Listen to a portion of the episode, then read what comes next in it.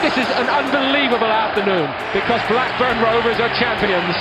It's Bergkamp. That's magnificent. To Cantona. Oh, the way he brought that down was fabulous. Cantona.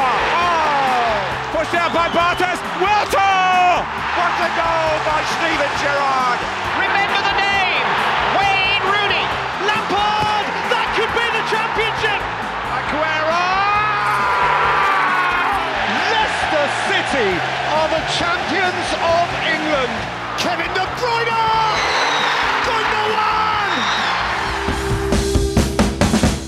Benvenuti a In The Box, il podcast sul calcio inglese. Oggi riflettori puntati sul Manchester United e il suo avvio di stagione a dir poco stentato, poi un occhio al calo degli inglesi in Premier League e nelle nostre rubriche parliamo di Ferguson e Henderson.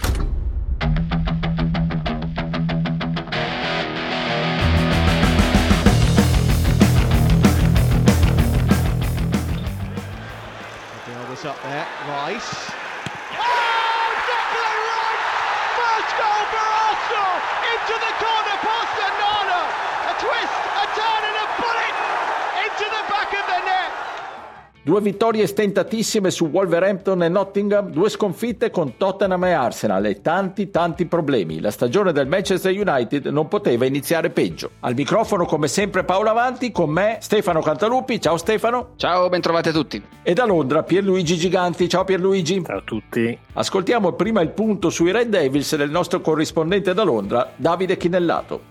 Sei punti nelle prime quattro partite non è certo la partenza che il Manchester United aveva pensato in quella che dovrebbe essere la stagione della conferma dopo l'ottimo primo anno di Eric Ten Hag. Eh, più che le due sconfitte però pesano le tante indicazioni negative sul gioco di questa squadra ancora non ben eh, messa in campo, più spenta rispetto alla passata stagione, meno capace di creare e di rendersi pericolosa. A questo si aggiungono anche fattori esterni come gli infortuni. Ten Hag ha già perso tre titolari come Rafa Varan, Luke Shaw e Mason Mount, uno dei nuovi arrivi quello paragonato per esempio ad Onana che eh, stava faticando di più a inserirsi nel gioco. E poi ci sono due vicende extra campo che rischiano di dare fastidio. La prima è quella relativa a Jadon Sancho. Ten Hag domenica dopo la sconfitta in casa dell'Arsenal, ha detto di averlo escluso perché il giocatore non aveva mostrato in allenamento l'impegno e le performance che servono per giocare nel Manchester United. Sancho ha risposto sui social network dicendo di non credere a tutto quello che si legge, di essere stato per troppo tempo il capro espiatorio e di pensare che ci siano dietro questa scelta motivazioni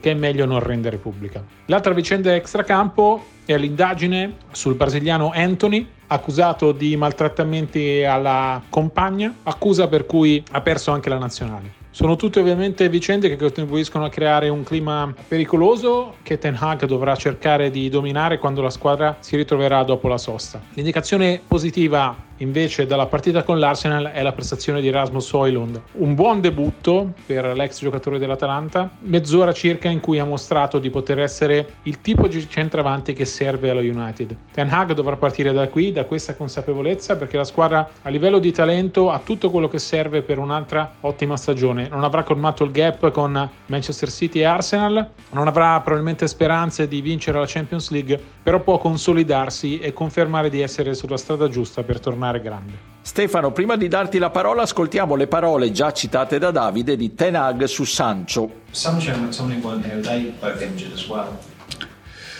Uh, no, uh, Scott is ill, and um, uh, Jaden was um, yeah, uh, on his uh, performance on the training. We didn't select him. So that he was was was that a form of discipline? Would you say? No, uh, you have to reach uh, level every day on Manchester United, and we can make choices in the front line. Um, yeah, and so for this game he wasn't selected. Allora, non ti voglio rinfacciare il tuo pronostico di Manchester United vincitore della Premier che hai fatto meno di un mese fa, anche perché continuo a pensare che non è del tutto da escludere, anche se dirlo adesso sembra di essere dei pazzi. Ma Certo, il Manchester United non poteva partire nel modo peggiore perché al di là dei risultati che ho elencato prima è proprio il gioco e i problemi che ruotano attorno alla squadra che sembrano non, eh, complicare sempre di più la faccenda. Che dici?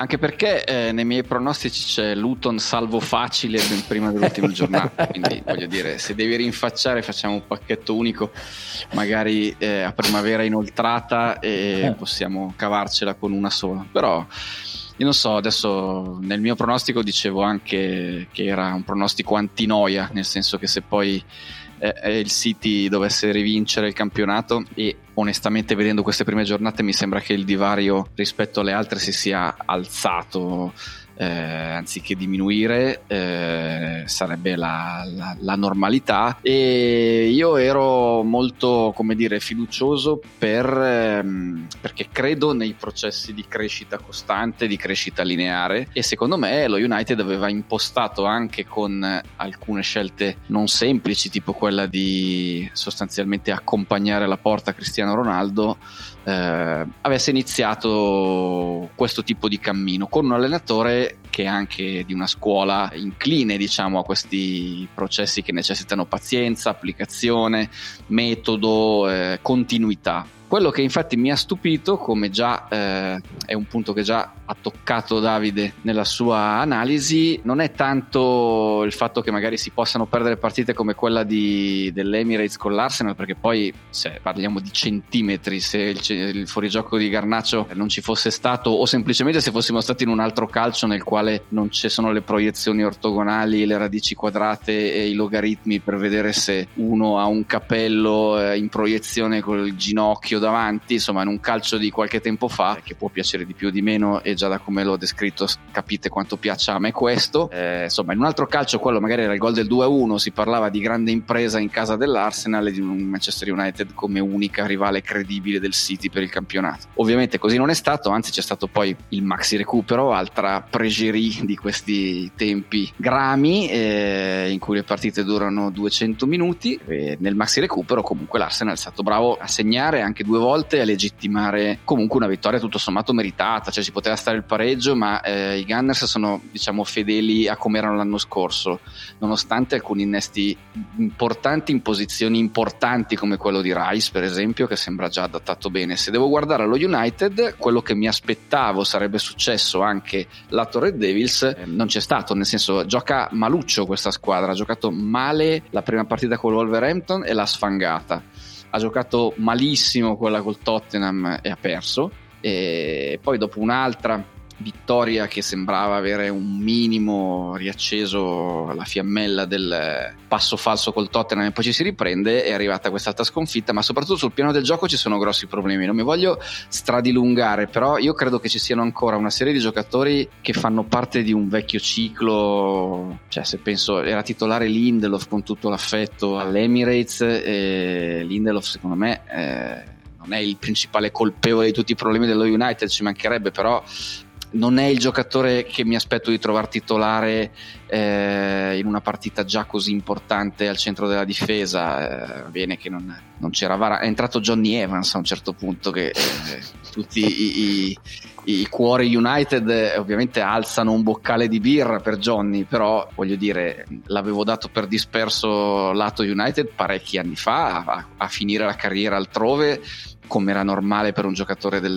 del, del suo livello e e invece di nuovo qui a, a, a lottare insieme, insieme, agli altri in partite dove però gli altri si sono già completamente rinnovati.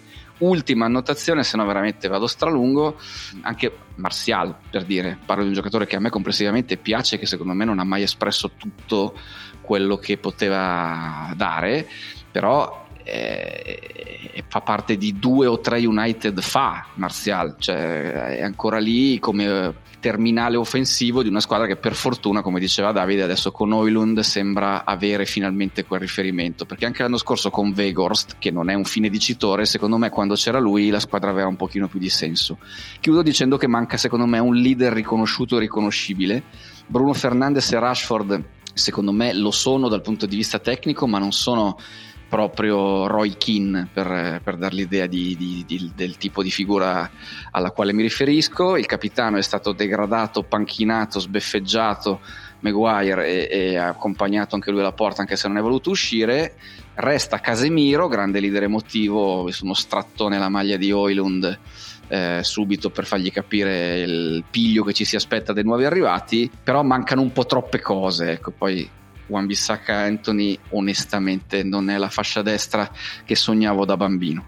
No, in effetti mancano tante cose, quello che stupisce è come si sia fermata l'evoluzione e la crescita di questa squadra che l'anno scorso alla fine aveva fatto, seppure con un finale un po' negativo, però aveva fatto un'ottima stagione e in più, e passo la parola a Pierluigi, attorno allo United ci sono troppi problemi, il, la questione della cessione del club in primis, ma poi il caso Anthony, il caso Sancho con eh, il, la discussione di cui parlava Davide Chinellato con Tenag, cioè sembra che si vogliano anche far del male da soli anche quando non ce n'è bisogno. Pierluigi. Sì, vero, però mh, vorrei dire una cosa, cioè che mh, d'accordo che l'anno scorso sono arrivati terzi e hanno comunque fatto un campionato, secondo me, forse anche migliore di quanto ci si attendesse, però non dimentichiamo una cosa, cioè che lo United di Ten Hag non ha mai vinto in trasferta contro una delle sue grandi rivali, contro una delle top e quindi questo secondo me è una limitazione importante. Se prendiamo gli ultimi 11 impegni esterni contro squadre allargando anche il tiro della prima metà della classifica, no? quindi neanche le top. Prendiamo le prime 10, il menu ne ha perse 9 su 11. Quindi vuol dire che c'era qualcosa che già non funzionava nello scorso anno e ovviamente rivediamo in questa, in questa annata. All'Emirates in particolare io ho visto fatica nella costruzione del basso e ho visto poi errori di precisione quando la squadra ha provato a giocare il pallone in profondità. E l'altro aspetto che colpito è stato che nel momento in cui sono riusciti, anche contro l'andamento del gioco, a prendere il vantaggio, eh, non hanno saputo gestire la partita, hanno concesso il pareggio addirittura dopo appena 35 secondi, il che vuol dire che non c'è soltanto un problema tecnico-fisico, ma c'è anche un problema mentale che è abbastanza consistente. Poi quello che dicevi tu, Paolo, è verissimo, nel senso che eh, ci sono un sacco di problemi al di fuori del campo o che vanno tra il campo e, e l'esterno. No? Sembra che il Manchester United riesce a parcheggiarne uno, vedi Greenwood, e ne arrivano altri tre, perché in questa settimana eh, c'è stato il problema di Anthony, che come sappiamo è stato escluso dalla nazionale brasiliana per presunta violenza domestica. Il Manchester United, in colpevolissimo ritardo, ha detto che ora giudica eh, la cosa comunque seria e prenderà le opportune decisioni, al di là del fatto che forse l'Anthony di queste prime partite, se anche si accomodasse in panchina, non sarebbe un grosso problema per uh, il Manchester United. Però, eh, insomma, vai, metti fuori Anthony, si puoi far giocare Garnacio, il suo sostituto naturale che è Sancho. Anche lui sembra che abbia dei problemi abbastanza importanti con uh, Ten Hag. Ricordiamo già l'anno scorso quando si è, si è allenato per quasi un paio di mesi da solo all'estero chiaramente eh, quel tipo di comportamento secondo me era significativo di una volontà di Tenar di dirgli o ritorni in condizione o eh, il campo difficilmente lo vedi e mi sembra che quest'anno più o meno siamo sullo stesso livello perché in panchina c'erano un paio di giocatori, almeno uno della, della squadra primavera e non c'era Sancho a, all'Emirates. Questo chiaramente eh, significa che è un problema abbastanza importante. Poi Sancho in maniera non particolarmente intelligente ha rincarato la dose sui social network e quindi ha fatto scoppiare un bubone ancora più importante. È tutto vero quello che diceva Stefano anche sui leader, Fernandez che è il capitano è troppo discontinuo ed esageratamente nervoso, secondo me sembra quasi sempre sull'orlo di una crisi di nervi, per cui è anche un po' difficile affidarsi a lui come capitano. Poi ci sono gli infortuni perché comunque Varan, Shaw, Malassia, Mount, adesso forse anche Martinez, chiaramente si fanno sentire mancano ancora dei giocatori importanti come Höylund che praticamente ha giocato pochi minuti con l'Arsenal e ha fatto vedere degli ottimi sprazzi. Mancano Amrabat e Reguilon che eh, faranno il loro debutto dopo la pausa internazionale. Quindi secondo me di qui in poi non può che migliorare la situazione. Però intanto siamo già a sei punti dal uh, City. E poi l'altro punto punto, e qui concludo, eh, che dicevi tu Paolo, che mi sembra abbastanza giusto e condivisibile, è il problema dei Glazer, che secondo indiscrezioni sembra abbiano deciso di mantenere la società perché non hanno ricevuto quell'offerta indecente da 10 miliardi di sterline che in cui loro si attendevano e così facendo hanno causato un crollo del valore delle azioni e hanno ribadito lo scollamento tra tifosi e proprietà, e, come a dire che un po' su tutti i fronti manca quella serenità al Manchester United di cui ci sarebbe terribilmente bisogno in questo momento.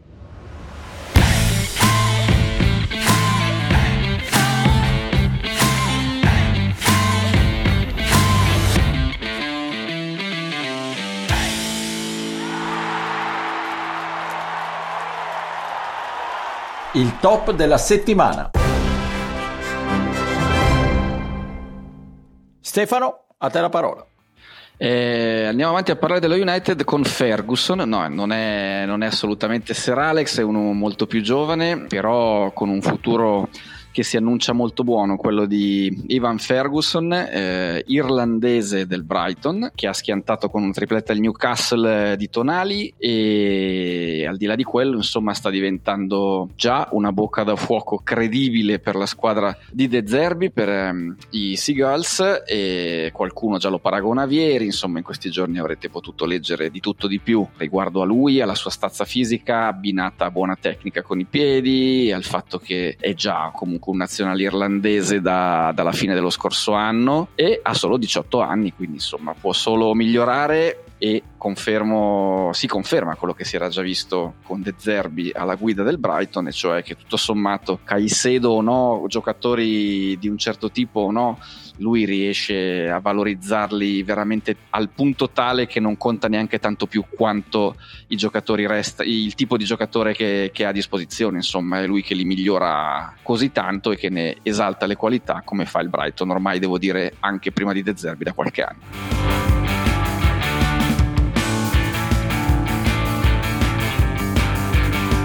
Il flop della settimana. Mi spiace dover prendere la decisione di mettere sul, eh, so, dietro la lavagna Jordan Henderson, l'ex eh, capitano del Liverpool, passato alla Pro Saudi League a giocare in Arabia Saudita, qualche maligno ha detto l'ha fatto per soldi, io mi metto tra questi. Lui è stato molto molto criticato sia per la scelta di abbandonare il Liverpool sia per la scelta di tradire in qualche modo eh, i temi del, del, mondo LGBT che aveva sostenuto a gran voce spesso e volentieri negli anni di Liverpool. Dopo un lungo silenzio, Anderson ha rilasciato un'intervista a The Athletic, molto bella, come quasi sempre sono i contenuti di The Athletic, in cui ha spiegato le ragioni della sua scelta. Devo dire, l'intervista è apprezzabile anche per la sincerità di alcuni passaggi, come quando dice che quando aveva capito che forse non avrebbe giocato tanto nella nuova stagione con il Liverpool, si, ha cominciato a guardarsi attorno e le offerte non piovevano numerose come si sarebbe aspettato però poi sulla spiegazione della scelta araba e sull'incoerenza di una scelta del genere con le sue battaglie sociali si è molto molto arrampicato sugli specchi e il peggio a mio modesto avviso, non vorrei essere troppo cattivo, ma l'ha dato quando ha detto che i soldi non sono stati minimamente un fattore nella scelta eh, di, di, finire nel campionato arabo. Oh, non c'è uno che è andato lì per soldi, Paolo. Cioè, nessuno, no, Neymar nessuno, no. Mancini, Mancini nemmeno, nemmeno, nessuno. Quindi, Infatti io... So, forse se la siamo inventata noi questa cosa. Esatto, esatto, perché poi voglio dire, ehm, ok, vai lì perché hai bisogno di giocare l'anno dell'europeo, vuoi non finire in panchina e rischiare di perdere anche la convocazione di Southgate, ci sta tutto. Però perché non essere sinceri e dire? E poi era un'offerta talmente irrinunciabile dal punto di vista economico che non ho saputo dire di no. Io di fronte a una frase del genere non avrei assolutamente nulla da ribattere. Un po' di sincerità sarebbe stato bello poterla leggere in questa intervista a Jordan Henderson.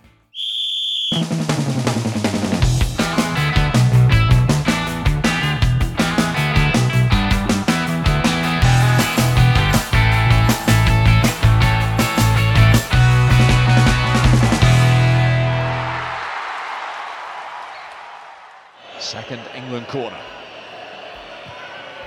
Swung in by Saka towards Maguire. Kane! Blocked! Follow up in! Declan Rice! To give England the lead inside 13 minutes with his third international goal. Pierluigi, allarme inglesi in Premier League. Southgate non sa più dove sbattere la testa perché non giocano, è così?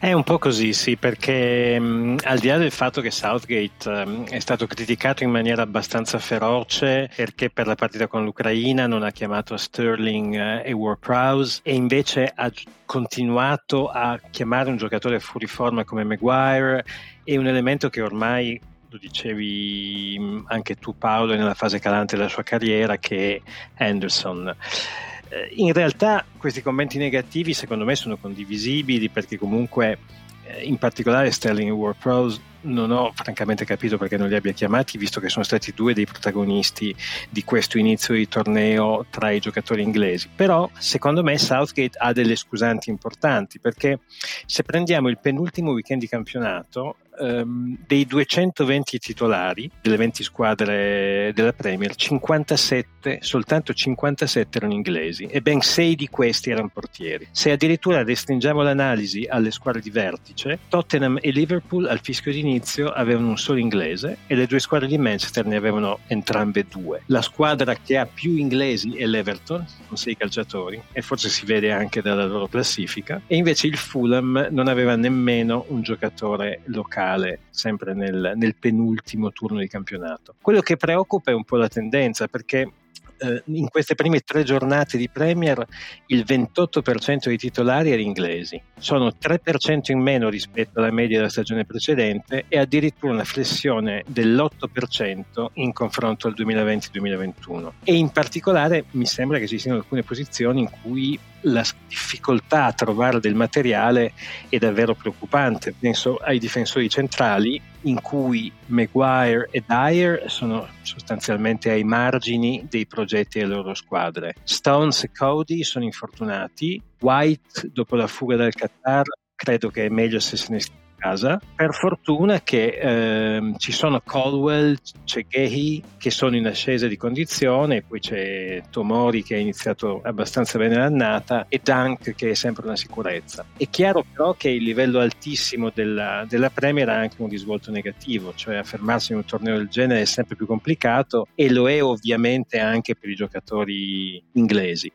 La, la, la, cosa positiva e meno male che ad alzare il livello di tre leoni ci sono, ci sono, gli stranieri, tra virgolette, Bellingham e Kane su tutti, in particolare il giocatore del Real è in condizioni in questo momento sfavillanti e quindi questa è una nota sicuramente positiva anche in vista de, del prossimo europeo ovviamente. Stefano, quindi sì, ci, ai Bellingham che illuminano la, il futuro della nazionale inglese c'è questo problema che, di cui parlava Pierluigi, è anche vero che praticamente nei grandi campionati eh, questo problema è abbastanza diffuso perché lo è anche in Serie A, lo è anche nella Liga, forse nella Bundesliga meno, però è, sì, effettivamente è un problema su cui i CT delle grandi nazionali si devono scontrare sempre di più.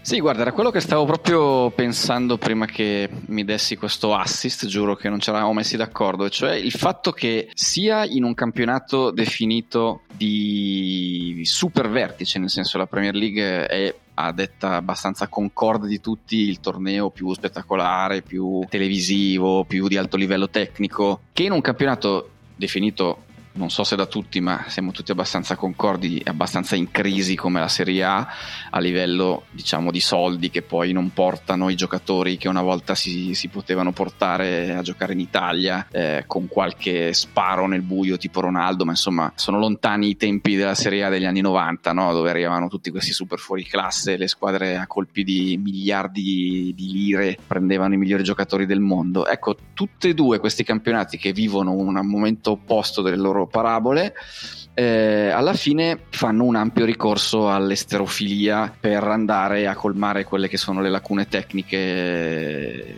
delle rose eh, almeno a giudizio degli allenatori e dei direttori sportivi che si occupano di costruire la squadra. La Premier League lo fa, diciamo, andando a prendere la super eccellenza dei, dei fuoriclasse stranieri in giro e lo ha fatto, già ne abbiamo parlato, soprattutto per quanto riguarda la panchina, prima ancora che i giocatori, cioè ha preso tanti allenatori esteri stranieri, diciamo, capaci di dare una svolta e una innovazione a quel tipo di calcio. L'Italia lo fa spesso andando a prendere giocatori magari futuribili, eh, ancora giovani, però comunque punta non tantissimo, non, non quanto servirebbe ecco, sui suoi giovani. E finché è rimasto Mancini a fare il CT prima di non andare a prendere soldi eh, per diventare CT dell'Arabia Saudita lo diceva veramente ogni due per tre.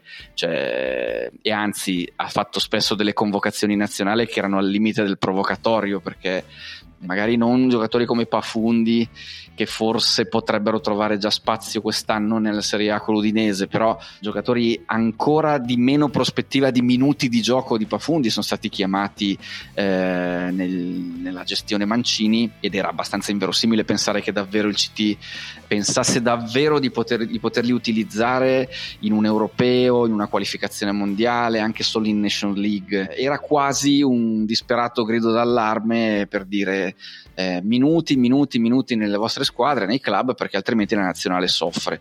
Tu hai citato la Spagna, forse in Spagna c'è qualcosa meglio da questo punto di vista come filosofia, nel senso che poi eh, lì almeno come filosofia di gioco sono coerenti secondo me abbastanza tra tipo di calcio che si gioca in Liga e quello che poi propone la nazionale. La Germania spesso invece ha fatto anche dei, dei ragionamenti su lanciare eh, i giovani tedeschi e poi diciamo farli diventare pronti per vincersi i mondiali con la nazionale perché avevano tanto spazio in Bundesliga per esibirsi. Però è curioso, ecco, come non, non si faccia quasi mai affidamento sulle risorse interne al paese, ecco. Ci vorrebbe un'analisi sociologica del, per la quale non ho gli strumenti, mi scuserete, però notavo questa invarianza tra alto livello e livello un po' meno di vertice. Ti perdoniamo, nemmeno noi abbiamo gli strumenti.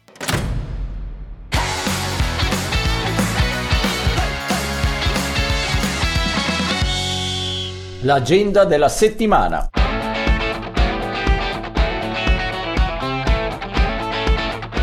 Sì, nel prossimo weekend non si gioca la Premier, non si gioca la Championship, quindi i fari sono puntati sulla pausa internazionale. Inghilterra affronta l'Ucraina, Breslavia in Polonia e sa che con una vittoria farebbe un passo determinante verso la qualificazione agli europei sarà interessante vedere se sarà spazio per due giocatori convocati per la prima volta in nazionale, che sono il centravanti dell'Arsenal Ketia e il difensore centrale del Chelsea Colwell.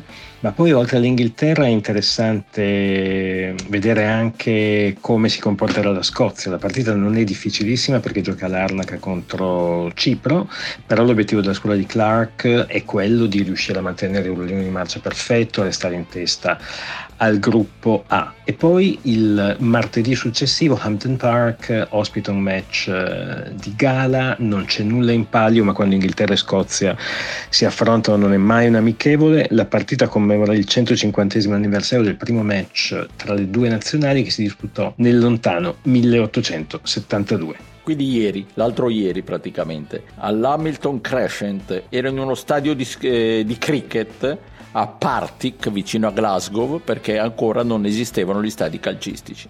Una storia bellissima. Vorrei la macchina del tempo e andare nel 1872 a vedermi la partita, ma non è possibile. Chiudo la puntata salutandovi. Grazie Stefano Cantalupi, ciao Stefano. Ciao, ciao, alla prossima. E grazie a Pierluigi Giganti. Ciao Pierluigi. Ciao a tutti, alla prossima settimana.